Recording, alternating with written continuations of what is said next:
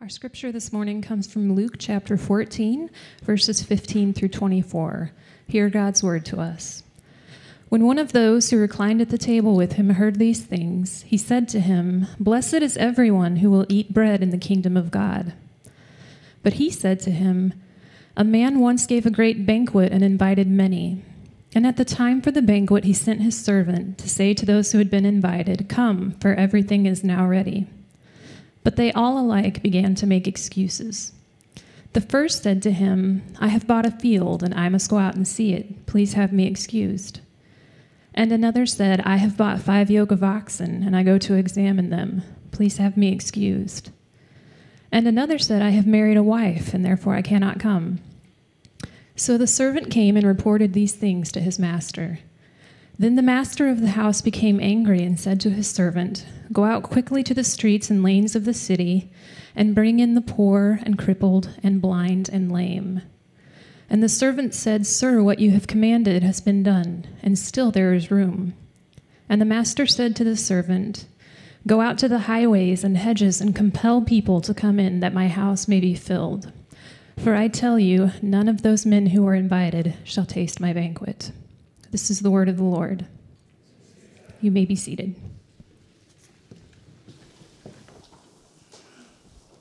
Well, Happy New Year. Uh, my name's Gabe Coyle. I'm one of the pastors here. And I think, just thinking on this last week, that January 2nd is maybe one of the weirdest days all year.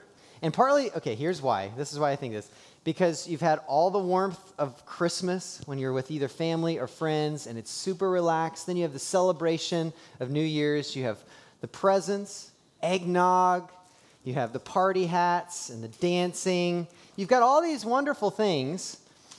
And you make all these promises to each other, you know, about how you're going to say yes to better things this year and no to lesser things this next year. And then something happens. Your alarm clock goes off January 2nd and you look like this, right?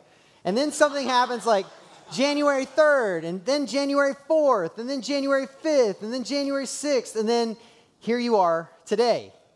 You know, and, and it can be a bit of a letdown when you start thinking about the first week of the year because if you're honest with yourself, it feels a lot more like life as usual. In the midst of all of these great aspirations that we always have every time the year turns to another. And honest, if you're honest with yourself this morning too, and you saw the forecast, didn't you kind of second guess coming to church too? Yeah, yeah, I know. Here, listen, I get it. I get it. Listen, right? And the reason is seven days into the new year, and every single one of us, even though we felt rested maybe from the holidays, you feel overstretched, you feel stressed out, overwhelmed, and asking the question, how is everything I'd like to get done and need to get done actually going to get done this year? I get it. Now, you may have heard of this guy before. His name's John Maynard Keynes. He's a 1930s economist who made a lot of predictions when he saw a lot of the technological advances that were headed our way for the 21st century. And he predicted that his grandkids would only have to work 15 hours a week. 15 hours, right? That means, just practically speaking, you'd work Monday and Tuesday and have a five day weekend. Doesn't that sound intriguing? Um, doesn't that also sound ridiculous? When you think about your life and mine, interestingly enough, I found this article from NPR from 2015, so three years ago, where they went and actually interviewed some of Keynes' grandchildren. Um, it, also, side note, it's actually not his grandchildren because he felt like he was too busy for kids. It's his sister's grandchildren.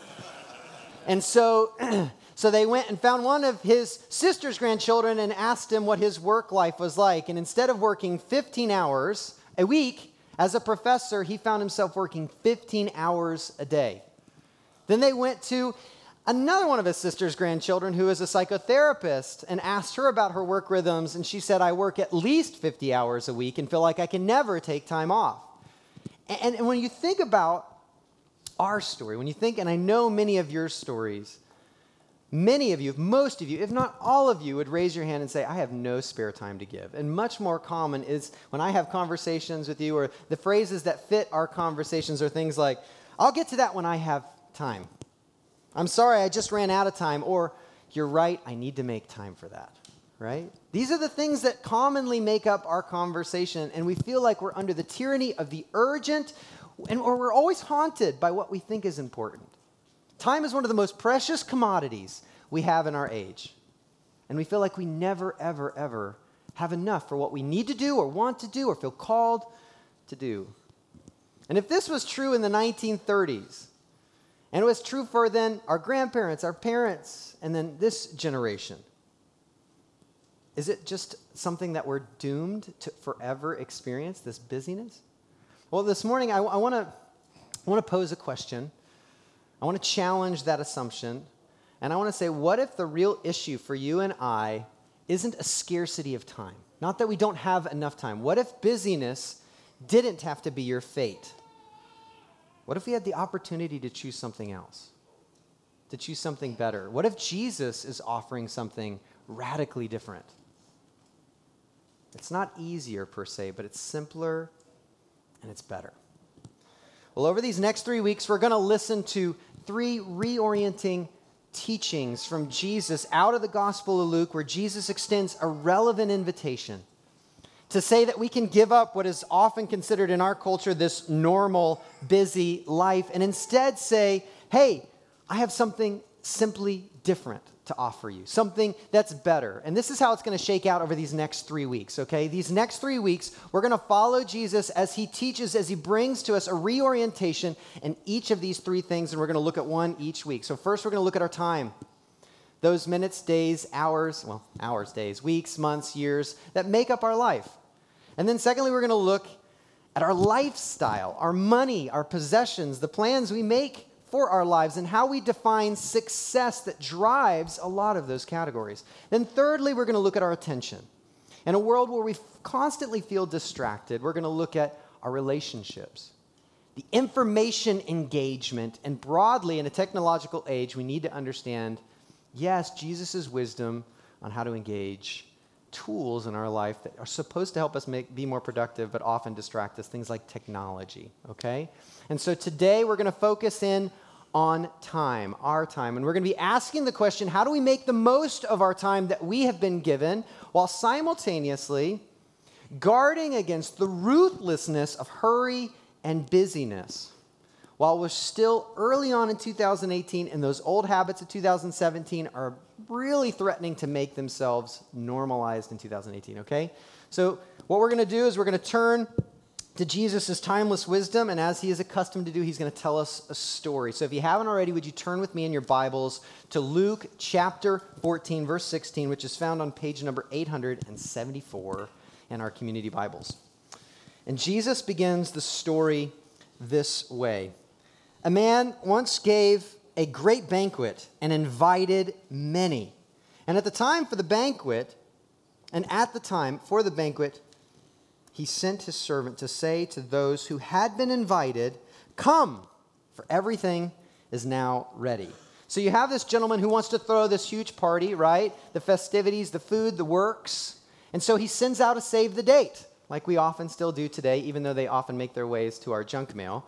And so he sends out the save the date, and everybody who responded yes to the save the date, everybody who RSVP'd and said they're gonna be there, he sends out a messenger after he gets everything together, after he you know organizes the caterer, schedules the DJ, a little bit of contextualization, but after he gets all this stuff together for the party, he sends out this messenger who goes to the people who RSVP'd, and the messenger says, "It's time. The party's ready. It's time to celebrate." Come.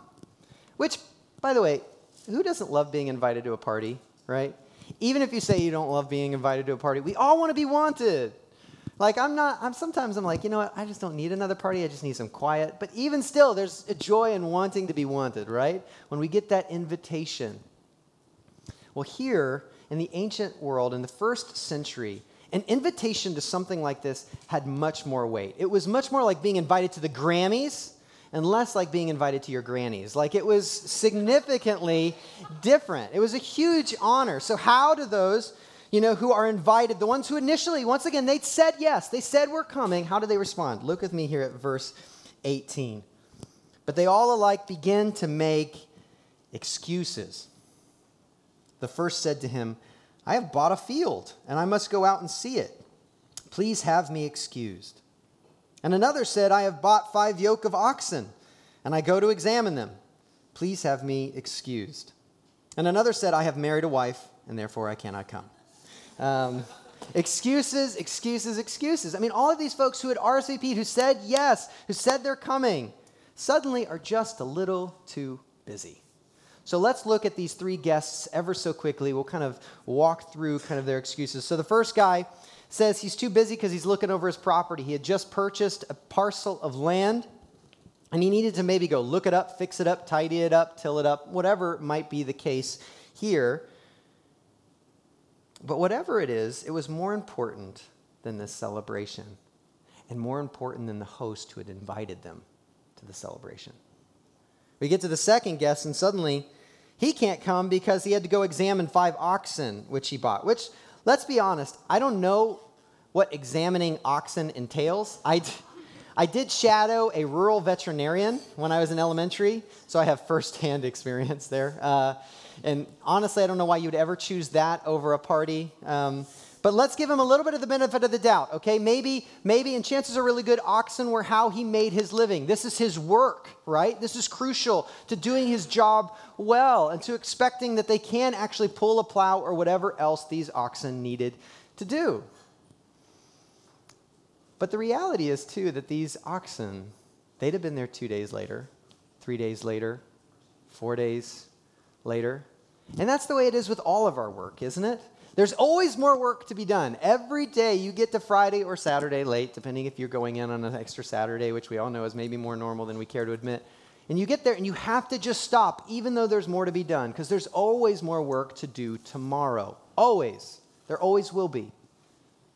And for this gentleman, his work was more important than this celebration. And once again, more important than the host who's throwing this party. And then you get to the last guest. His excuse is like, hey, man, I just got married.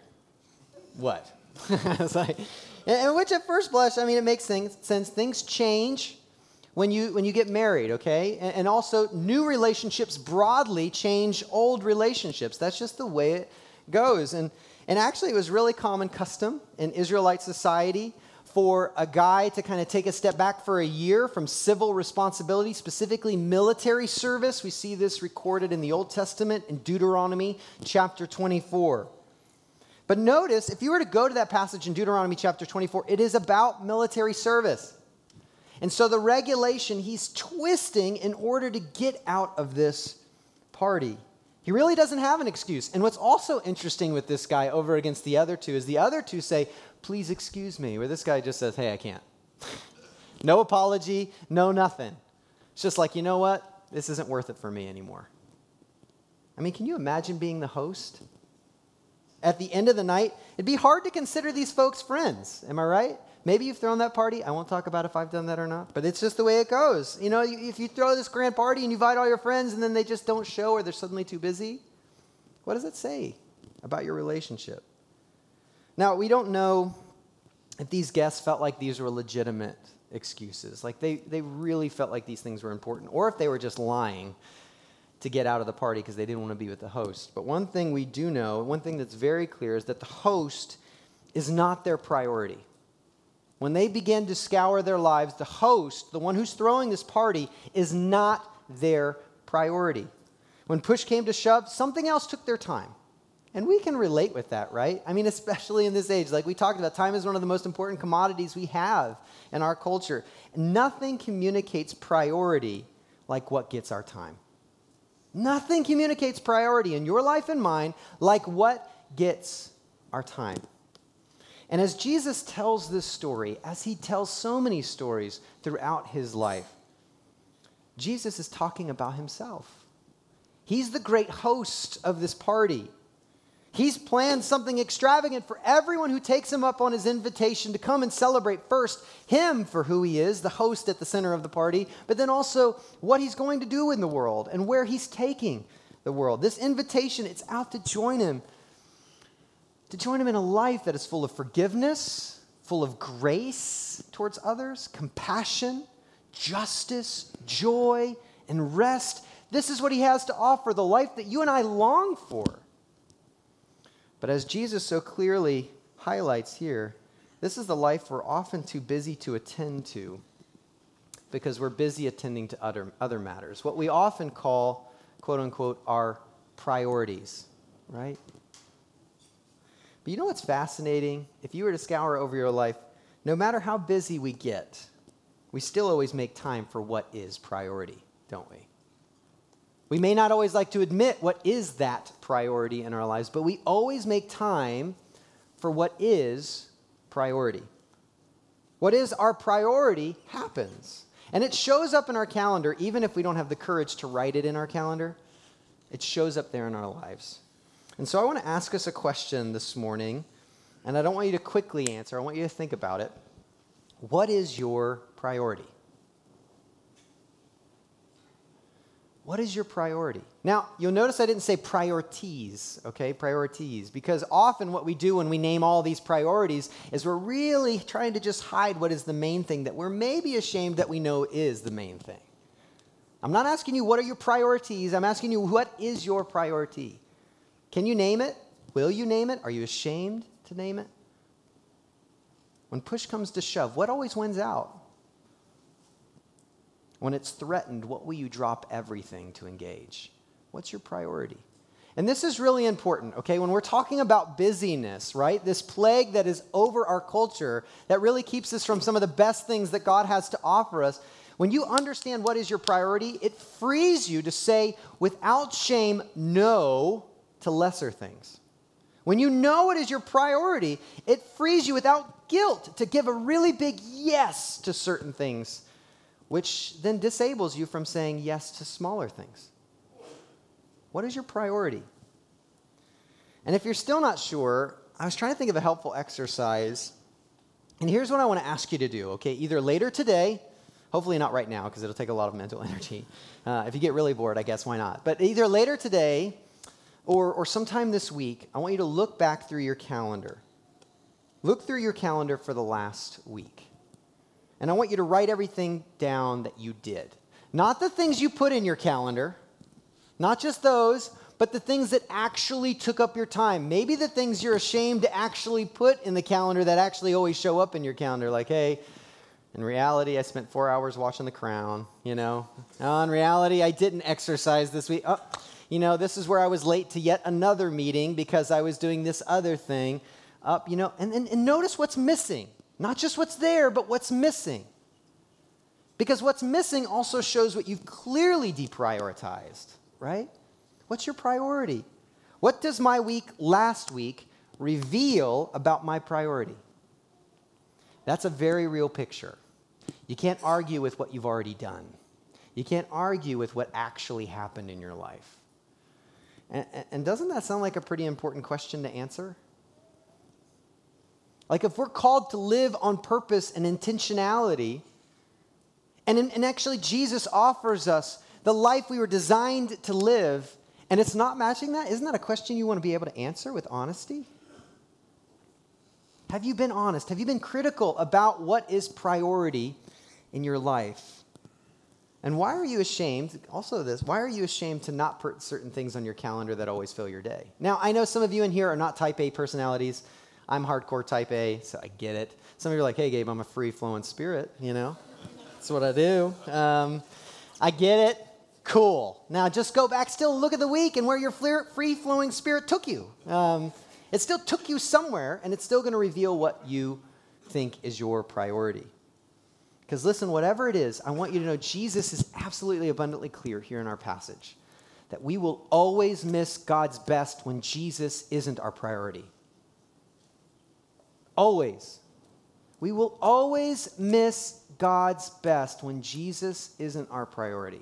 And I know that sounds churchy, but you're in a church, so welcome. You know, we are who you thought we were. Um, and listen, we'll, but, but here, here, this shouldn't surprise you. This is coming from Jesus. And many times people point to him and say he's the Son of God and he's worthy of worship. And he says, Yeah, I am worthy of worship. I am worthy of the center of your heart. So we, we shouldn't be surprised when Jesus says we'll always miss God's best when Jesus isn't our priority. So I want you to think about it. Is an ox, is land, is any other relationship, any other relationship, as great as it may be, does it compare with one of the most robust banquets with the creator and redeemer of the world? Does it compare with that? Well, when you put it that way, Gabe, well, I'm not putting it that way. Jesus is. So let's look a little bit more about what he's talking about here. Because, I mean, when you think about that, how many times have you said to Jesus, I'll get to that when I have time? How many times have you said to Jesus, I'm sorry, I just ran out of time with other important things? How many times have you said to Jesus, You're right, I need to make time for that, and it never shows up? Because hear me, as, as, may, as may, much as it may be true for Keynes, as much as it may be true for parents, as much as it may be true for this generation, it is not our fate. You have a choice, you're making a choice. And it doesn't have to be a choice towards busyness. But maybe you're and you're asking, okay, Gabe, but what does it practically look like to make Jesus my priority? You know, I've been in my job for a while and I've got these old habits. I'm, I'm just starting a new job. I'm, I'm in school or maybe I'm transitioning to retirement. What does that look like for me? Here's what it means it means letting Jesus invite you to a simply different calendar. But okay, Gabe, but I thought we were supposed to give Jesus our lives and our hearts.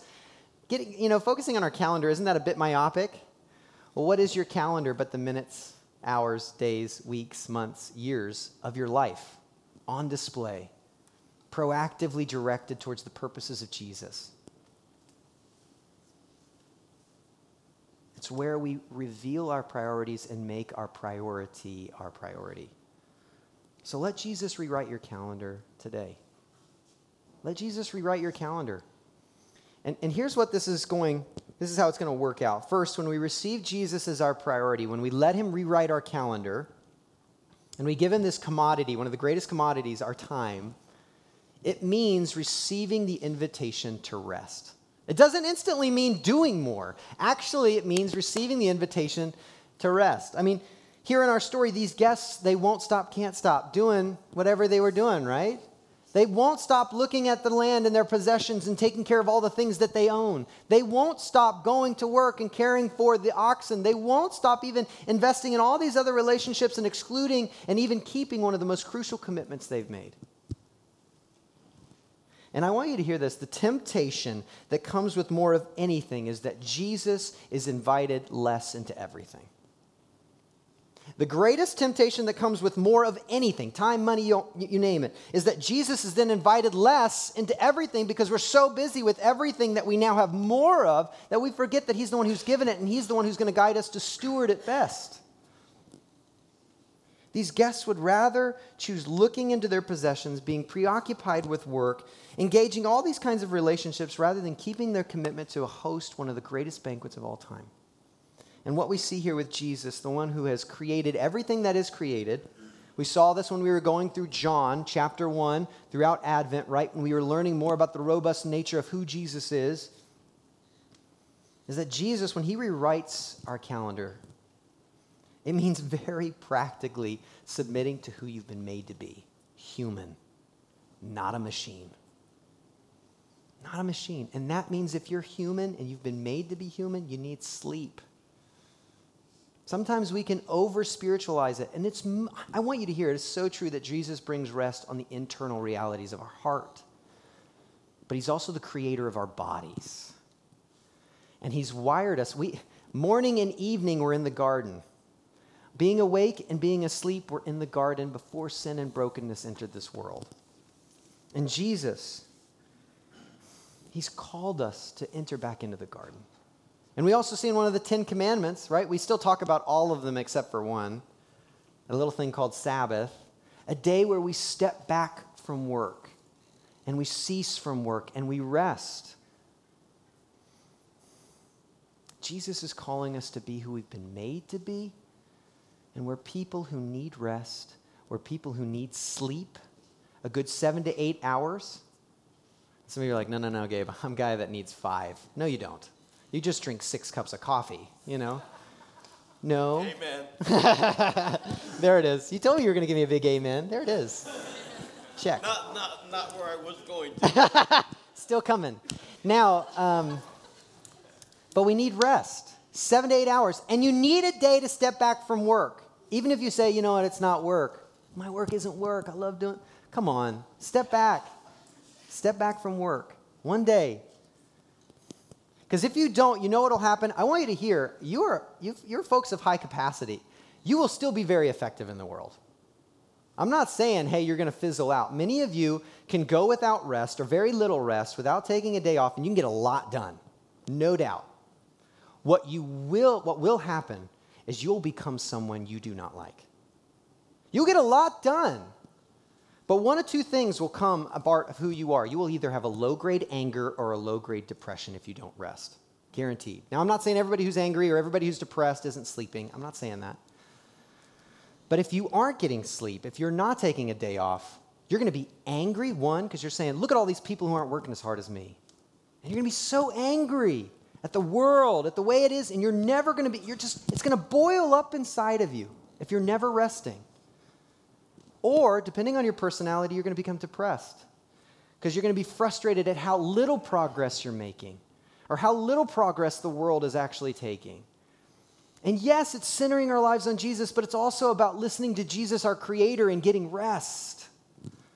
And that takes work to get rest. So I want to ask you do you see either of those in your life? This low grade anger that you just can't get rid of? This low grade depression well, maybe, just maybe, you're not letting Jesus invite you to the rest he's calling you to, which is both spiritual and physical. Have you made Jesus your priority and so made his creation design of you a priority? Well, the second thing I, I want to invite us to is when, when we receive Jesus' invitation and make him our priority, it means we're receiving the invitation to intimacy with him. Intimacy with him. You see, when the host in our story is inviting people to this banquet, he's inviting people to be with him more than anything else. Not just to give him all these great things and to forget about him, but to be with him. Jesus wants time with us. He wants us to spend time talking with him, what we often call prayer. He wants us to spend time listening to him, what we often call reading scripture, and listening to him like someone we trust, like a good friend, actually like a Lord, a master such that what he says doesn't go in one ear and out the other, but we take it, we meditate on it, we trust it more than any other voice out there in the world, and we heed it. You know, people will come to me and they'll ask over coffee and they'll say, Gabe, you know, I'm trying to figure out and discern what God has for my life in this area. And one of my first responses is always, you know what, seeking discernment on what isn't clear requires obeying God where He is clear. Seeking discernment on what isn't clear requires obeying God where He is clear. Because if you're going to all these gray areas that really do have to fit more with your gift set or your margin or your station in life, but then God is absolutely clear about these things and you're completely avoiding these things, then you can have no confidence that the discernment you're receiving is actually from Him. It's very clear that seeking discernment on what isn't clear requires obeying God on what is clear. And so I want you to look through your calendar. Is there anything in your life that's clearly going against what God has said in His Word? Is there anything in your life that's clearly going against what God has said in, in His Word? Are, are you holding back forgiveness, which is not an option for Christians? Are you holding back forgiveness and so those people never make it into your calendar?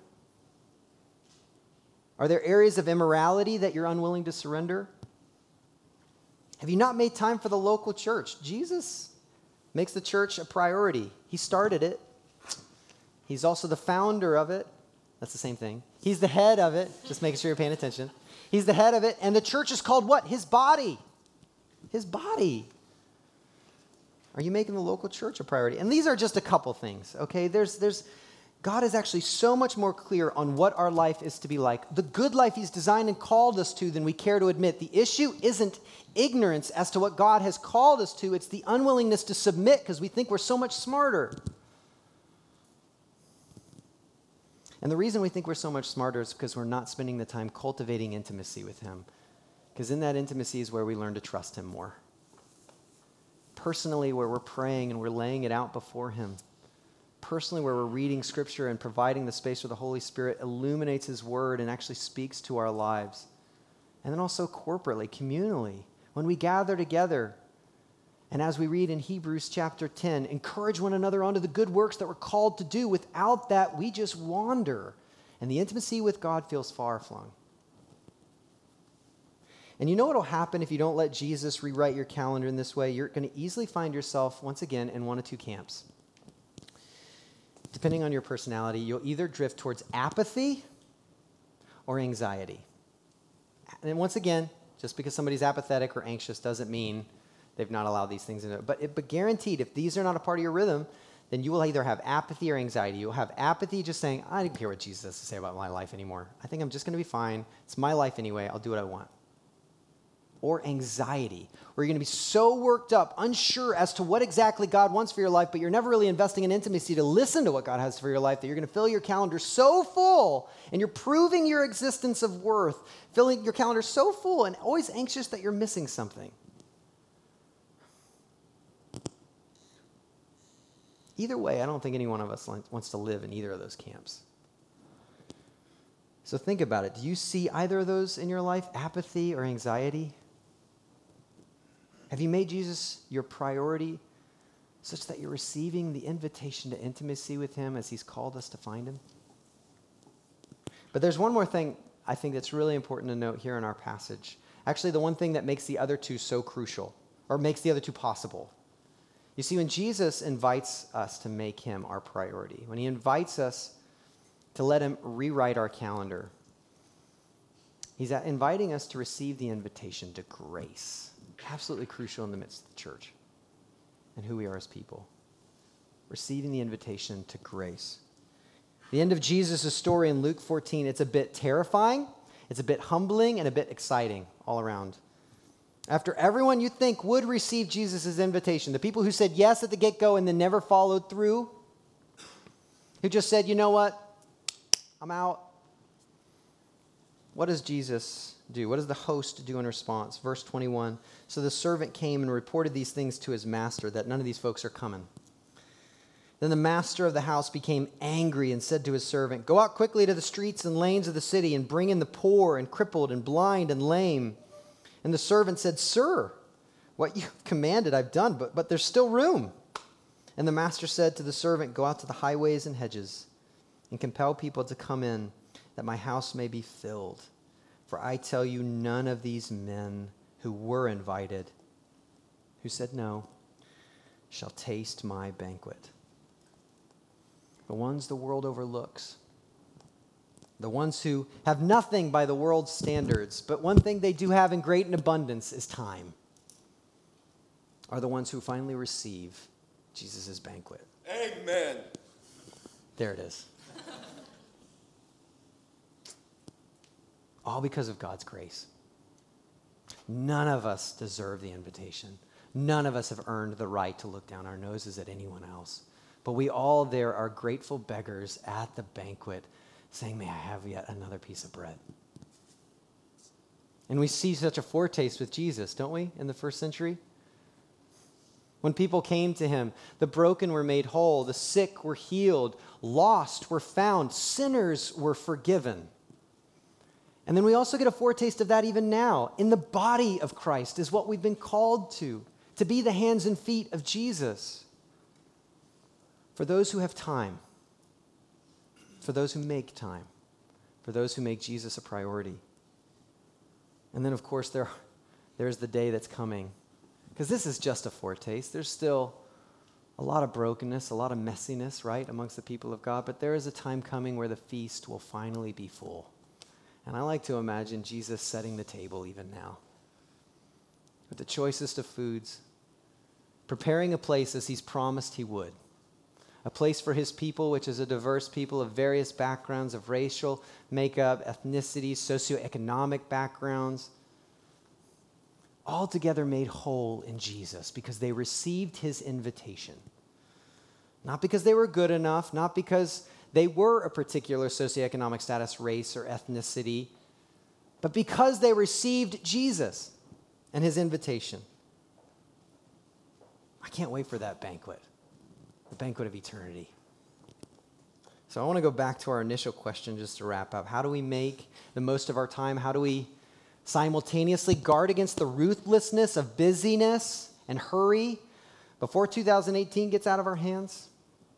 Well, the answer is making Jesus your priority. Receive his invitation to rewrite your calendar. according to his agenda. And the poor are always at the front of his agenda, aren't they?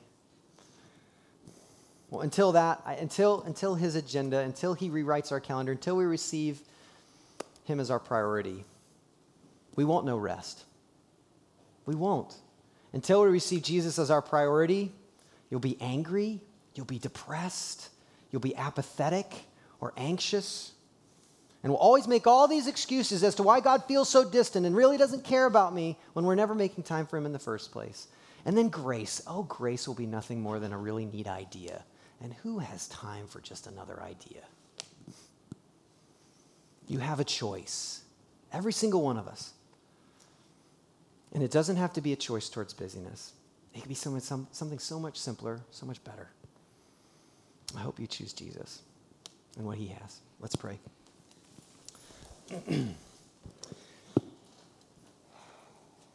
God, we've got so much baggage when we walk through these doors, so much angst, worry. Holy Spirit, convict us of our arrogance. Holy Spirit, convict us of our self pity. This is a battle we all wage, and I pray, God, that you would help us, that you would realign our loves, that we would love what you love, that we would see the world as you see the world, that Jesus would be at the center, and what he values would then become what we value. And it would shape the very fabric of our calendar, which shapes the very fabric of our lives. God, may we not be burdened by guilt, but what, may we hear this as an invitation to grace, the life you long to give us.